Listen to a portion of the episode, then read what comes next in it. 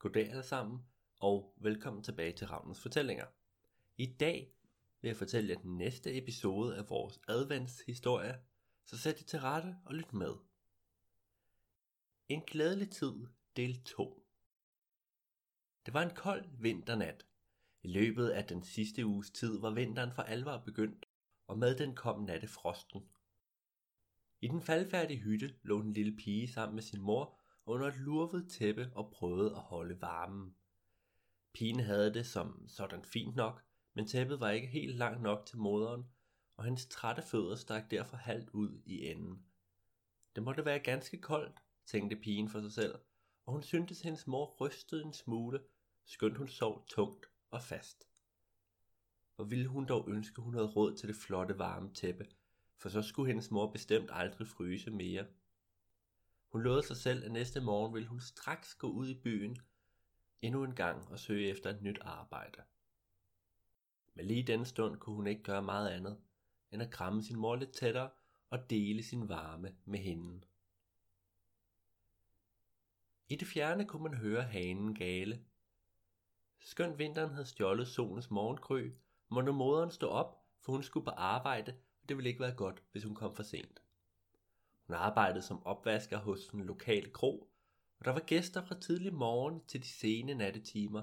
Gæster, som alle efterlod utallige snavsede grus og glas. Hvis ikke hun kom til tiden, ville kronen hurtigt løbe tør for grus, og så kan du tro, der var ballade, for folket havde brug for deres daglige øl. Nej, det ville ikke gå an, og selvom det gjorde ondt at efterlade hendes lille pige hver eneste dag, så blev hun nødt til det. Hun satte lidt brød og vand frem på bordet, og begyndte ellers at tage hendes slitte tøj på. Så satte hun sig på siden af sengen og vækkede blidt sin datter. Moderen gav hende et kys på panden, fortalte hvor meget hun elsker hende, og at der var sat mad frem på bordet. Tøvende rejste hun sig, og mens hun gik hen imod døren, løb hendes øjne lidt i vand. Hun smilte en sidste gang til sin datter, sagde farvel og gik så ellers afsted for at møde op til endnu en dags ensformigt arbejde. Senere samme dag vandrede en lille pige hvileløst rundt i vinterkulden. Hun frøs ikke, for selvom hendes tøj og sko var slidte, var de polstret med det varmeste uld. Men alligevel følte hun, at hun burde skynde sig. Var det overhovedet muligt at finde et job så tæt på jul? Hver en kro, hver en lille butik havde allerede ansat nogle børn til julehjælpen, og den lille pige måtte flakke skuffet omkring, som til sidst endte på en lille plads. I midten af pladsen var der sat en kæmpe opslagstavle, hvorpå der hang utallige plakater og notitser. Den lille pige læste hver et opslag langsomt igennem. Ser du, hun var ikke øvet i at læse, og det tog derfor lang tid at betyde de mange mystiske håndskrifter. Der var en plakat om et teaterstykke. Nej, det kunne hun ikke bruge. En ny frisyr? Nej. Så hun et opslag fra jernbanen. Der stod, de søgte nogen til at rengøre. Hvad? Skinnerne? Den lille pige var ikke helt sikker, for det nederste opslag var reddet lidt i tu. Og mens hun stod der og kiggede på opslagstavlen, måtte hun have set ganske fortabt ud, for der stod pludselig en ældre herre og kiggede lidt bekymret på hende. Da han så, hun var i gang med at læse opslaget fra jernbanen, så kunne han ikke tige mere. Nej, min lille ven, det er ikke et godt sted for dig, sagde han og satte sig på huk. Han så lidt spøjs ud. Det kunne den lille pige ikke lade være med at lægge mærke til. Han havde ikke så meget hår tilbage på hovedet, men til gengæld var hans overskæg langt og snodede sig op af hans buttede kinder. Han spurgte hende, om hun ledte efter et arbejde, og det kunne hun jo ikke benægte.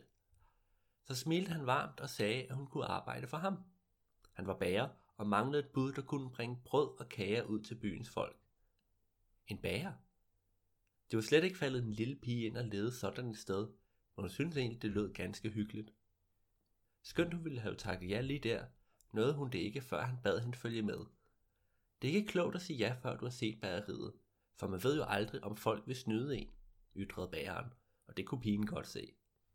Så gik de sammen afsted, og snart var pladsen, opslagstavlen og de mange notitser langt, langt bag dem. Byen havde mange forskellige afkroge. Nogle steder boede der fattige folk, mens andre var forbeholdt de rige. Dette sted var dog lidt anderledes. Det var en lille pige i tvivl om, for her var stemningen præget af jul og hygge. Skønt husene ikke var særlig store, var de velholdte og inviterede nærmest en til at banke på døren. Der, midt i den hyggelige bydel, stansede en lille pige og bæren foran en bygning. De store ruder afslørede endeløse rækker af brød og kager i alle verdens afstøbninger. Selv herude på gaden kunne den lille pige fornemme bageriets helt særlige duft. Så trådte de sammen indenfor, og det var i sandhed et hyggeligt sted. Der var bagværk i ruderne, i disken og sågar på hylder langs hele rummet. Fra loft hang girlander i alle regnbuens farver, og i hjørnet på et lille rundt bord stod en juledekoration med lys, som bæren snart tændte. Der gik bæren om bag disken og rumsterede for en stund med nogle brød, inden han bad en lille pige komme med. Se, min lille ven, her pakker jeg de kager, der skal bringes ud, sagde bæren varmt. Der læste han op en seddel, hvorpå dagens bestillinger stod, og du kan tro, der var mange. Morgenbrød, aftenbrød, kager og kiks. Folk ville have alt muligt, og bæren pakkede og pakkede. Da han endelig var færdig, gav han et lille kort til pigen. Han havde sat to mærker, og han forklarede, at de viste, hvor de første poser bagværk skulle afleveres. Når hun var færdig med det, skulle hun komme tilbage, så ville han sætte ring om de næste par sæder. Den lille pige var muligvis langsom til at læse, men kort kunne hun godt tyde, og det glædede hende, at der ikke var særlig langt væk, hun skulle aflevere poserne. Så takkede hun bæren og gik lystig afsted gennem den hyggelige bydel og spredte den dejlige duft af brød og kager, hvor hun gik. Hun var en lille smule nervøs. Ja, hvem ville ikke være det? Men hun ville så gerne vise den rare bære, hvor dygtigt et bud hun kunne være. Hun nåede det første hus og blev mødt af en ældre dame, der var frygtelig glad for, at brødet var kommet. Den anden pose blev afleveret straks efter, og her var den ung kvinde, der åbnede døren. Hendes mave var enormt udspilet, og selvom den lille pige ikke vidste så meget om den slags, var hun ret sikker på, at der snart ville være et spæde barn i huset. Både den ældre og den yngre kvinde havde været glade for, at den lille pige kom med brødet. I, hvor var det rart. Turen tilbage til bageriet gik rask, og da hun trådte indenfor, skulle hun lige til at fortælle, hvordan det var gået. Men der opdagede hun, at der stod en kunde ved disken. Bæreren gav hende blot et stille smil, og hun stillede sig i hjørnet og ventede tålmodigt. Da kunden endelig gik, med farven fuld af sukkerholdige flødekager, kunne en lille pige komme til. Hvor er du god, udbrød bæren, da han hørte hendes fortælling. Så blev de nye steder markeret på kortet, hun fik nogle nye poser i hånden, og så løb hun ellers afsted. Dette gjorde hun i timevis, og hun nød hvert et sekund.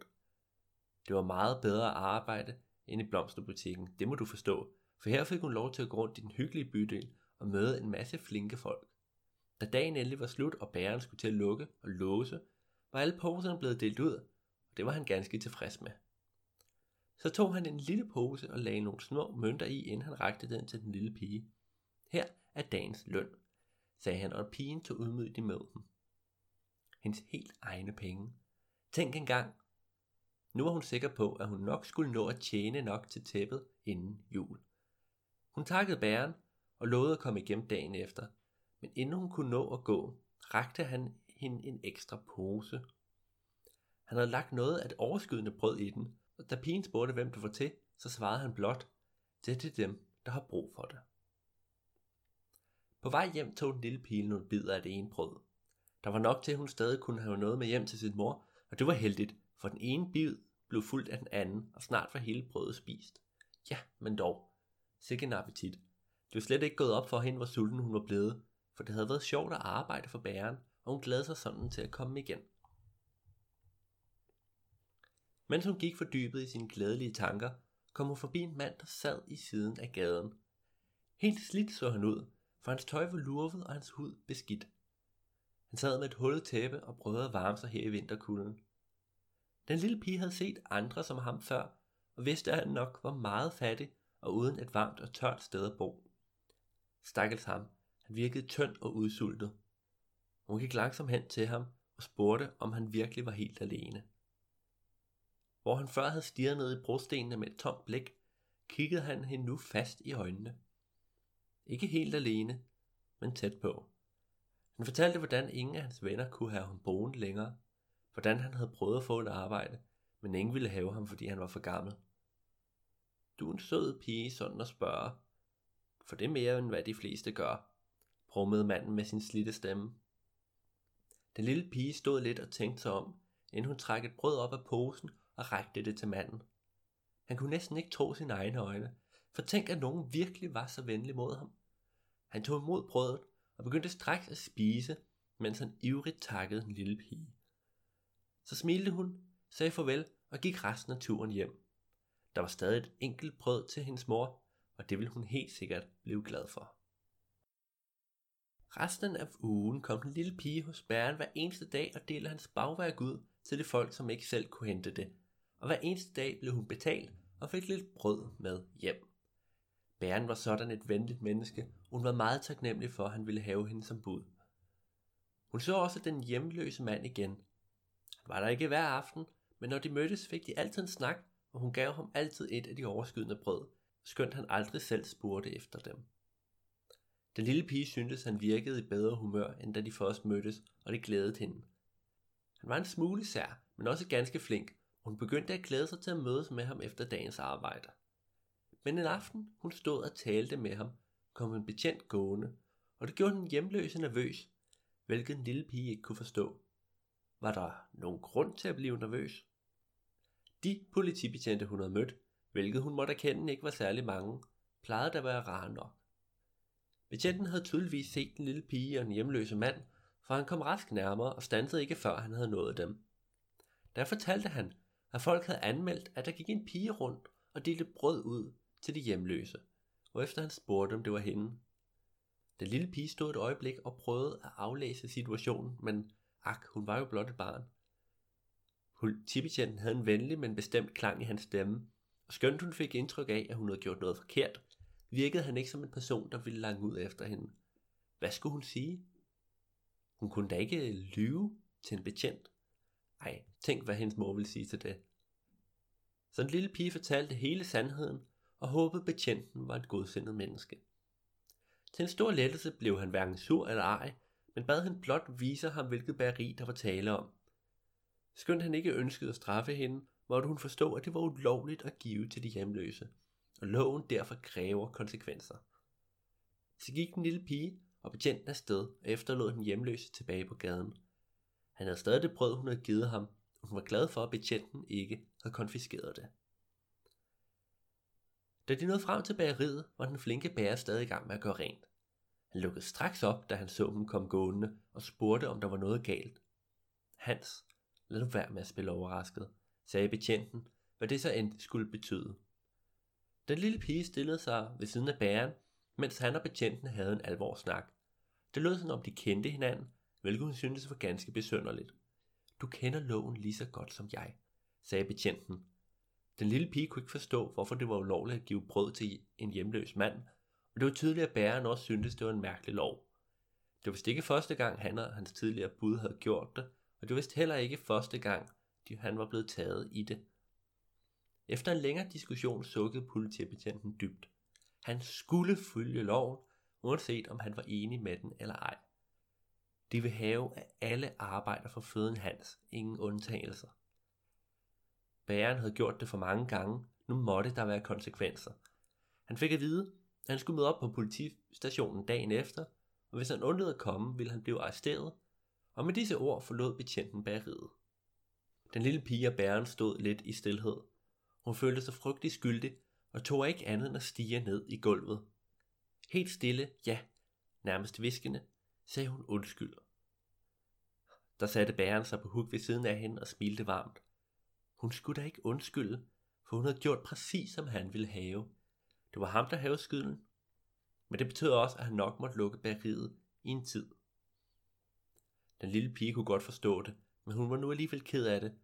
Hun gav bæren et knus og sagde, at hun nok måtte komme hjemad, hvilket han godt kunne forstå. Så gik hun udenfor og fulgte vejen, uden brød i hånden, og uden at møde hverken betjent eller hjemløs. Den lille pige tog en mindre omvej for at komme hjem, for der var noget, hun gerne ville tjekke. Snart stod hun foran butikken med det mageløse tæppe og betagede det for en stund. Havde hun råd nu? Hver nat havde hun samlet og talt hendes mønter, så hun vidste, hvor meget hun havde. Nej, hun havde ikke råd, men snart. Hun var over halvvejs, og det glædede hende sådan. Ved godt humør forlod hun atter en gang tæppet, gik gennem gader og stræder for at komme hjem, og besluttede sig for at finde endnu et nyt arbejde inden jul. Og da julen var nær, så havde hun travlt. Det var dagens episode af Ravnens Fortællinger. Det var anden historie i vores adventskalender for 2018. Jeg håber, I kunne lide historien. Hvis I kunne, så husk at like og dele Ravnens Fortællingers Facebook-side, alt det der. Tjek os ud på tier.dk, og fortæl dine venner om podcasten. Og så kan jeg ikke sige andet, end at vi ses næste gang. Glædelig jul.